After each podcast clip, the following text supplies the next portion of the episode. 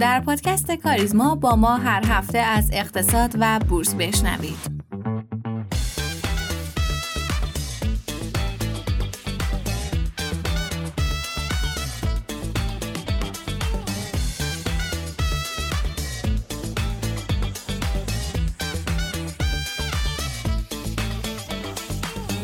سلام به شنوندگان و همراهان همیشگی پادکست کاریزما. امروز چهارشنبه بیست و چهارم آبان ماه هزار و چهارصد و دو و این هم صد و چهل و یکمین اپیزود از پادکست کاریزما است که شما در حال گوش دادن به اون هستید. اپیزود این هفته رو مثل همیشه با اخبار شروع می‌کنیم، بعدش آقای صالحی بهمون ملحق میشن و در مورد بازار این هفته گپ میزنیم. بعد از اون امروز یک مصاحبه خیلی مهم و جالب داریم. قراره که توکن‌های بهادار به بازار سرمایه ما بیان و این موضوع میتونه اتفاقات خیلی خوبی در بازار ایجاد کنه و میتونه شروع اتفاقات خوبی در تمام بازارها باشه. یه مصاحبه خیلی خوب داریم با آقای اسلامی بیدگلی و با ما همراه باشید و حتما بشنوید. و در آخر هم قراره که یک سوگیری خیلی مهم رو امروز یاد بگیریم، سوگیری راه حل دم دستی. با ما همراه باشید تا پایان این اپیزود.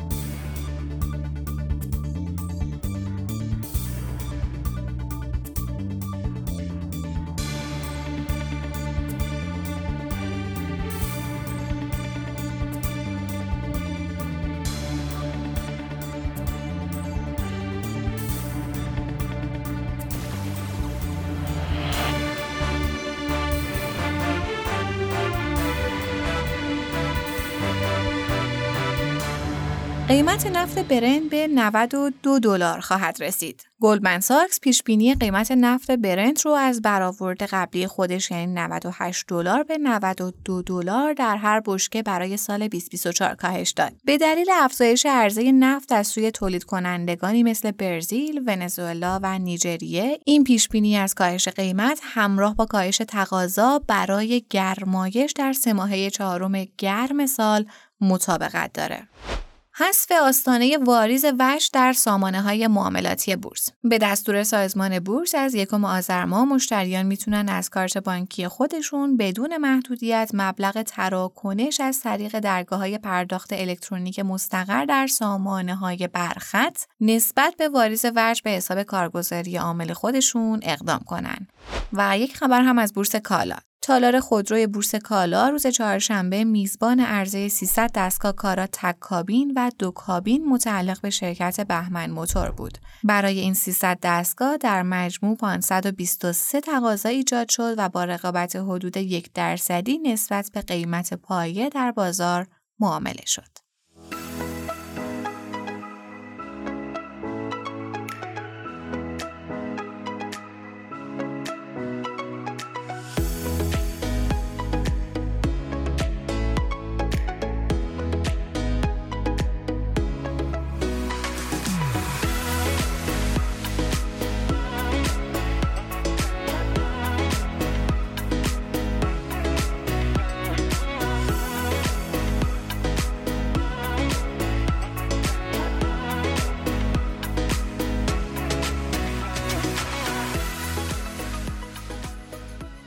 خب سلام آقای صالحی، خیلی خوش اومدین. سلام، خیلی ممنونم از شما. آقای صالحی، آبانم تموم شد و دیگه کم کم باید آماده کنیم خودمون رو برای ورود به ماه آخر پاییز.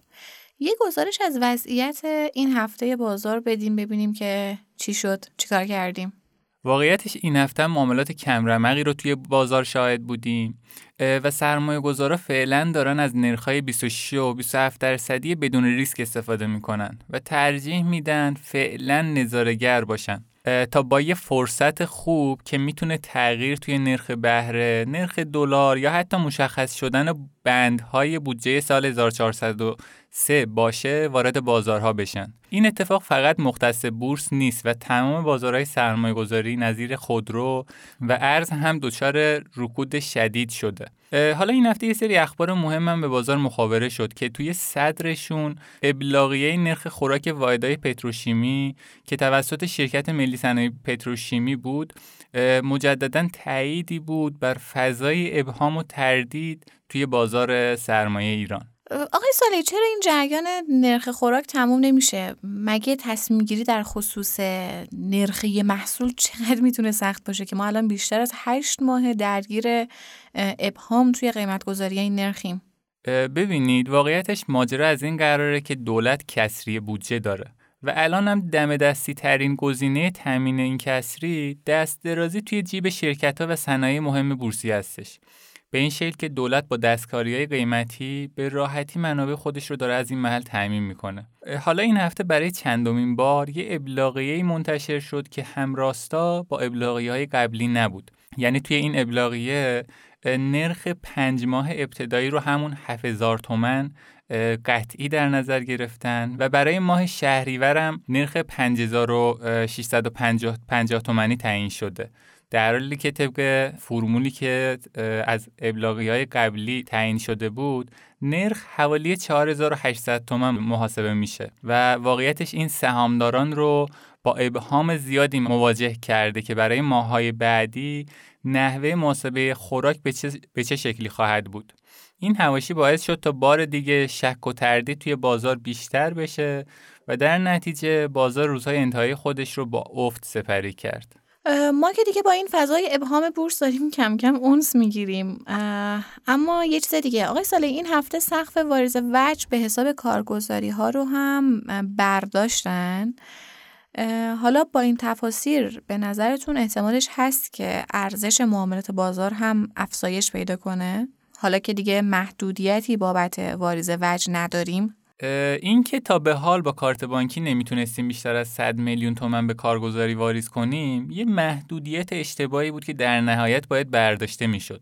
حالا که اومدن این محدودیت رو برداشتند، قاعدتاً ورود پول رو تسهیل کردند، ولی به نظرم این کار نمیتونه روی حجم و ارزش معاملات بازار اثری داشته باشه و بیشتر باید چشم انتظار سایر درایورهای مهمی باشیم که بتونه ارزش معاملات بازار رو افزایش بده و تو پادکست‌های قبلی هم در مورد این درایورها مفصل صحبت کردیم. خب در آخر اگر صحبتی نکته‌ای چیزی مونده از این هفته بشنویم و ببینیم که برنامه چیه.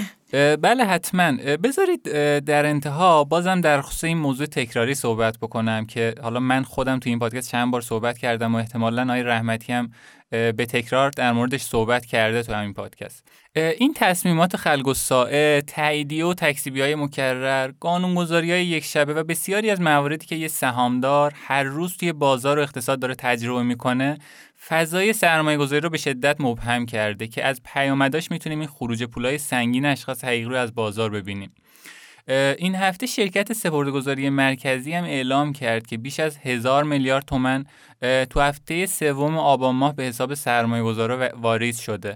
ولی همین شرایط مبهم باعث شده مقصد این سرمایه ها فعلا بازار, بازار سرمایه نباشه. پس با جمعی صحبت هایی که تا الان داشتیم به نظر نمیاد بازار فعلا پتانسیل رشد زیادی داشته باشه و باید منتظر تغییراتی توی این متغیرها باشیم. توی این وضعیت بندهایی هم که توی بودجه سال بعد در نظر میگیرن به شدت میتونه اثرگذار به شدت میتونه رو ارزندگی بازار اثرگذار باشه.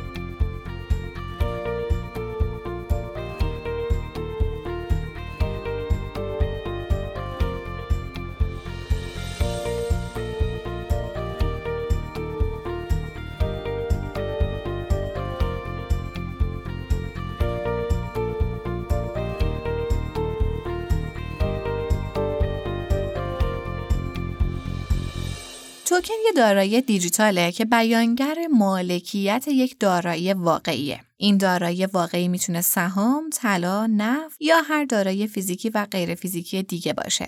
در فرایند توکن سازی دارایی‌ها میزان مشخصی از دارایی مد نظر، مثلا سهام یک شرکت توسط متولی کنار گذاشته میشه و معادل اون تعدادی توکن صادر میشه و برای معامله در دسترس عموم قرار میگیره. سازمان بورس به تازگی در اقدامی طرح آزمایشی توکن سازی ابزارهای مالی رو فعال کرده و این میتونه نویدی باشه برای اتفاقات خوشایندی در بازار سرمایه و شاید در ادامه سایر بازارها. در این راستا نظر جناب آقای علی اسلامی بیدگلی رئیس هیئت عامل آرمان آتی رو جویا شدیم که میشنویم با هم.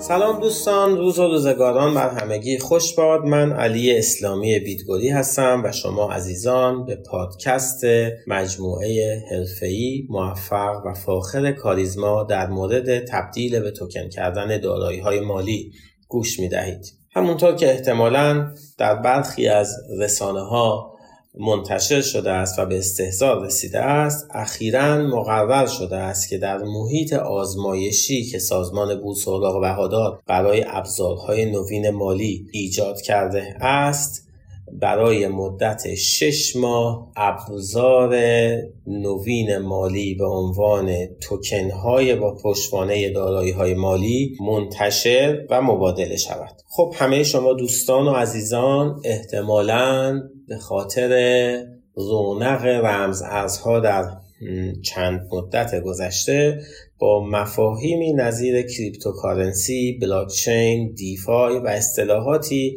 امثال اینهایی که بنده اشاره کردم آشنایی مقدماتی دارید. این موضوع هم که اخیراً مطرح شده است تقریباً در راستای همان مفاهیمی است که بر مبنای آنها رمز ارزها طراحی شدن. موضوع از این قرار است که از این پس بستر جدیدی فراهم گردد که به پشتوانه دارایی‌های مالی و دارایی‌های فیزیکی توکن صادر شود. توکن یک ابزار دیجیتال است که پشتوانه آن یک دارایی واقعی است. این دارایی واقعی می تواند سهام شرکت ها، واحد های سرمایه گذاری، صندوق های سرمایه گذاری، یک دارایی نظیر طلا یا یک دارایی نظیر ساختمان باشد. آنچه که اکنون قرار هست اتفاق بیفتد انتشار توکن به پشتوانه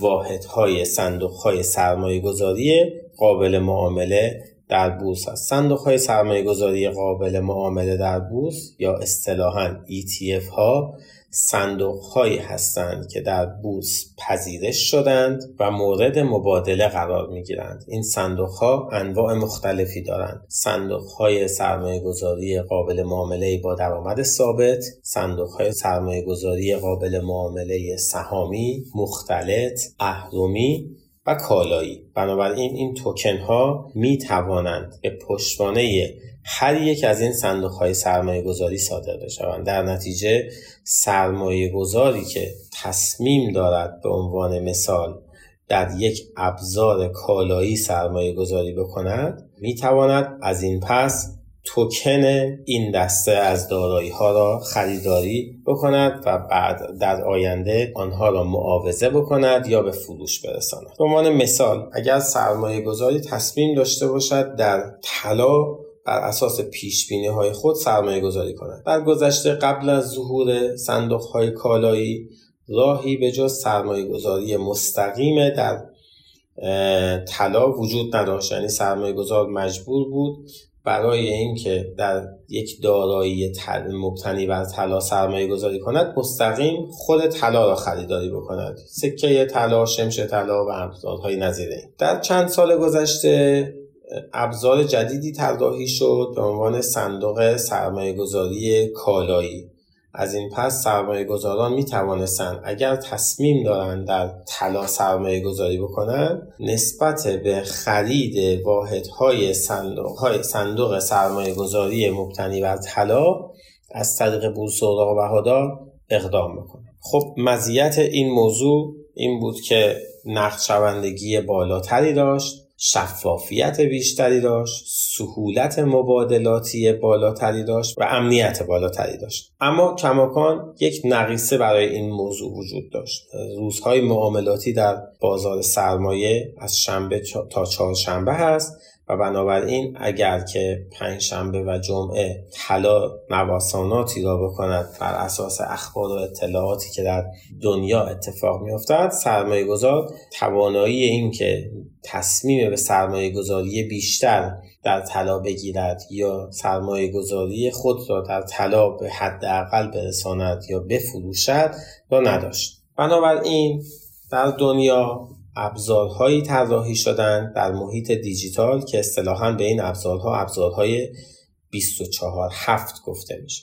این ابزار بیست و چهار هفت منظور این هست که در بیست و چهار ساعت شبانه روز و در هفت روز هفته این ابزارها در یک محیط معاملاتی قابل مبادله هستند. بنابراین مقرر شد که برای اینکه برای سرمایه‌گذاران فرصت‌های نقد شوندگی سرمایه گذاری در همه روزهای هفته و در همه ساعات ایجاد شود، به پشتوانه واحدهای صندوقهای سرمایه گذاری مبتنی بر طلا توکن صادر بشود. این توکن ها به صورت همتا یا یکتا یا اصطلاحاً پیر تو پیر در حقیقت طراحی می شود. معنیش این هستش که سرمایه گذاران به ازای هر یک واحد سرمایه گذاری در صندوقهای سرمایه گذاری می توانند یک توکن دیجیتال داشته باشند و این توکن ها هم در محیط جداگانه‌ای که در آینده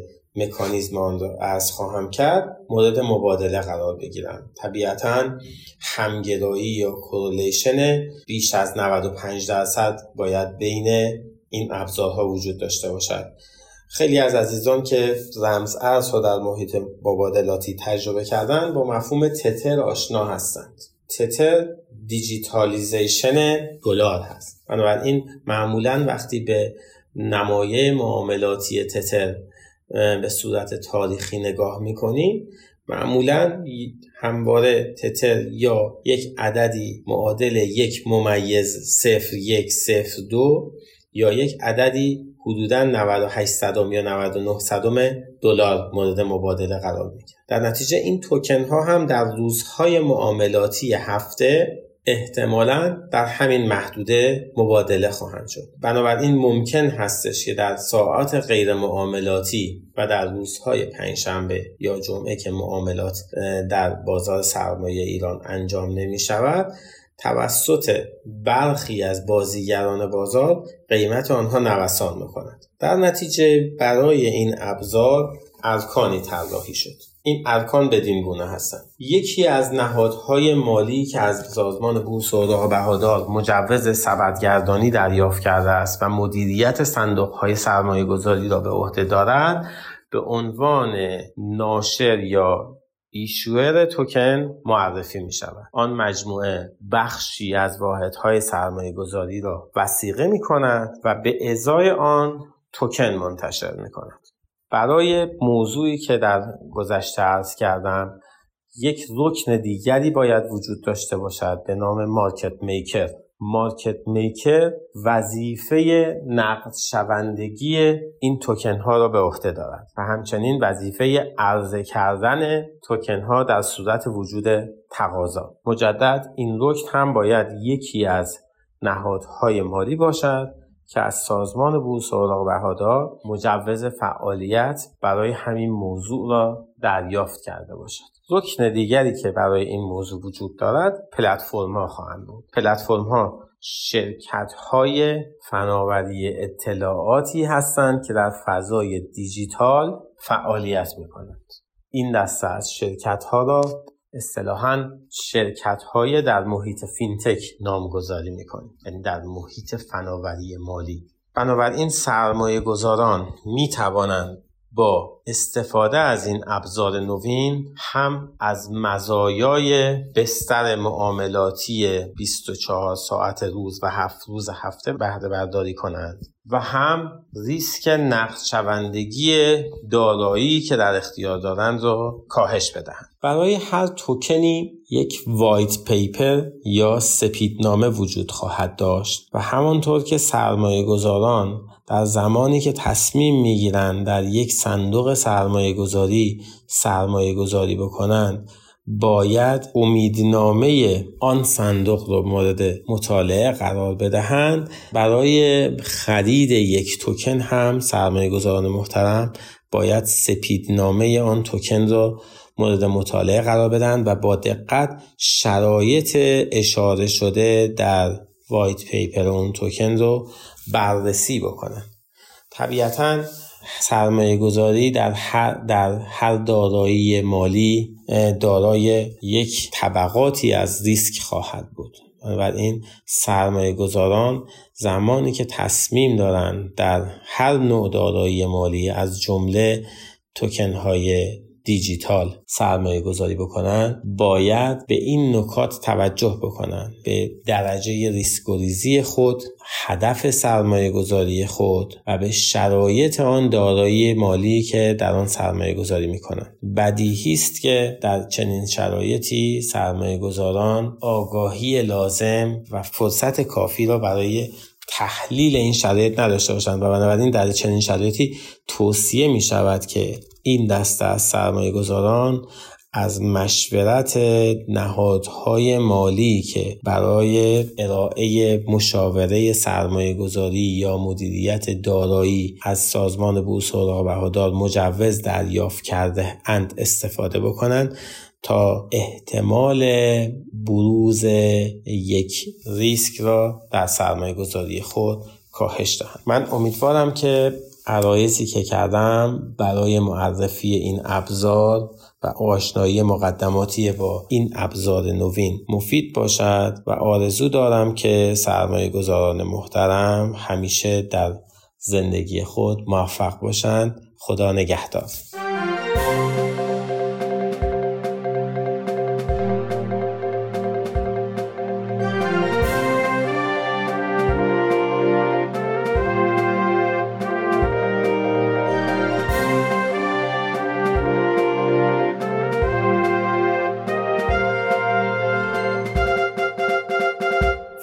که اخیراً خبر سقوط یک هواپیما و کشته شدن تعداد زیادی افراد رو توی اخبار میشنوید. احتمالاً بعد از شنیدن این خبر اینطور استدلال میکنید که سفر با هواپیما خطرناکه و ترجیح میدید اگر مسافرتی در پیش داشتید با ماشین سفر کنید. در حالی که میتونیم این نتیجه گیری اشتباهه و سفرهای هوایی خیلی ایمن‌تر از سفرهای جاده‌ای هن. یا فرض کنید که دوستتون توی یک مسابقه یک مبلغی رو برنده شده. احتمالاً این موضوع باعث میشه که شما هم برید و توی اون مسابقه شرکت کنید و شانس خودتون رو امتحان کنید. در صورتی که احتمال برنده شدن شما هیچ ربطی به برنده شدن دوستتون نداره. به طور کلی توی یک فرایند تصمیم گیری مغز انسان تحت تأثیر یک جهتگیری ناخودآگاه قرار داره که تصور میکنه هر چیزی به یاد میاره حقیقت محضه و همه تصمیمات خودش رو بر اساس همین باور، یعنی قابل اعتماد بودن اطلاعات در دسترس، اتخاذ میکنه. به این سوگیری راه حل دم دستی یا availability heuristic bias میگن. این واژه رو دانیل کانمن و آموس تورسکی در دهه هزار و نهصد و هفتاد ابداع کردن. تحقیقاتی که جایزه نوبل رو برای اونها به همراه آورد. توی تحقیقات این دو نفر مشخص شد که آدما فقط تحت تاثیر اطلاعاتی هستن که به یاد میارن و این واقعیت اکثر اوقات به قیمت نادیده گرفتن اطلاعات قدیمی تر تمام میشه که شاید حتی مفید و کارآمدتر باشن. به عبارت دیگه، سوگیری راه حل دم دستی اجازه نمیده که پا رو فراتر از زمان حال بذاریم و به این ترتیب آینده رو هم با اطلاعات زمان حال پیش بینی میکنیم. این سوگیری رو همه جا میتونیم ببینیم. بیایم حالا توی حوزه مالی بررسیش کنیم. ببینیم این سوگیری چطور توی رفتار سهامداران تاثیر میذاره. سهامداران با شروع روند نزولی بازار سهام، شروع به فروش سهام خودشون و خارج شدن از بازار میکنن. در حالی که تجربه ها نشون داده در قیمت های ارزنده هر منفی فرصت خریده و توی بلند مدت قطعاً بازده خوبی رو عاید سهامدار میکنه. مثال مهمش رکود سال دو هزار و هشت بازار آمریکاست بازار سهام سقوط پنجاه درصدی رو تجربه کرد. ولی تا یک دهه بعد از اون رشد معادل دویست و پنجاه و شش درصدی داشت و سهامدارانی برنده بودند که تحت تاثیر اطلاعات و اخبار روزهای رکود قرار نگرفتند. البته اینو فراموش نکنیم که این یک قاعده کلیه و شاید گاهی اوقات شرایط متفاوت باشه. وارن بافت در یک گرد همایی در سال دو هزار و هجده یک کپی از روزنامه نیویورک تایمز سال هزار و نهصد و چهل و دو رو بالا گرفت که تیتر اون حاکی از شکست آمریکا در جنگ جهانی دوم بود. اون گفت که توی همون زمان که اخبار مملو از ناامیدی بود، با اطمینان از اینکه آینده روشنی پیش روه، اولین سهام خودش رو می‌خره. زمانی که سرمایه‌گذاری در بورس نیویورک بیشتر شبیه به خودکشی بود، ولی اون با اتکا به استدلال و منطق خودش سرمایه‌گذاری می‌کنه و به یکی از ثروتمندترین افراد دنیا تبدیل میشه. حالا چطور بر این سوگیری غلبه کنیم؟ چطور بر سوگیری راه حل دم دستی غلبه کنیم؟ راه حل دم دستی در واقع میانبر مغز برای سبک کردن وظیفه‌اش در تحلیل شرایط و واکنش مناسبه. پس قدم اول در مهارش آگاهیه.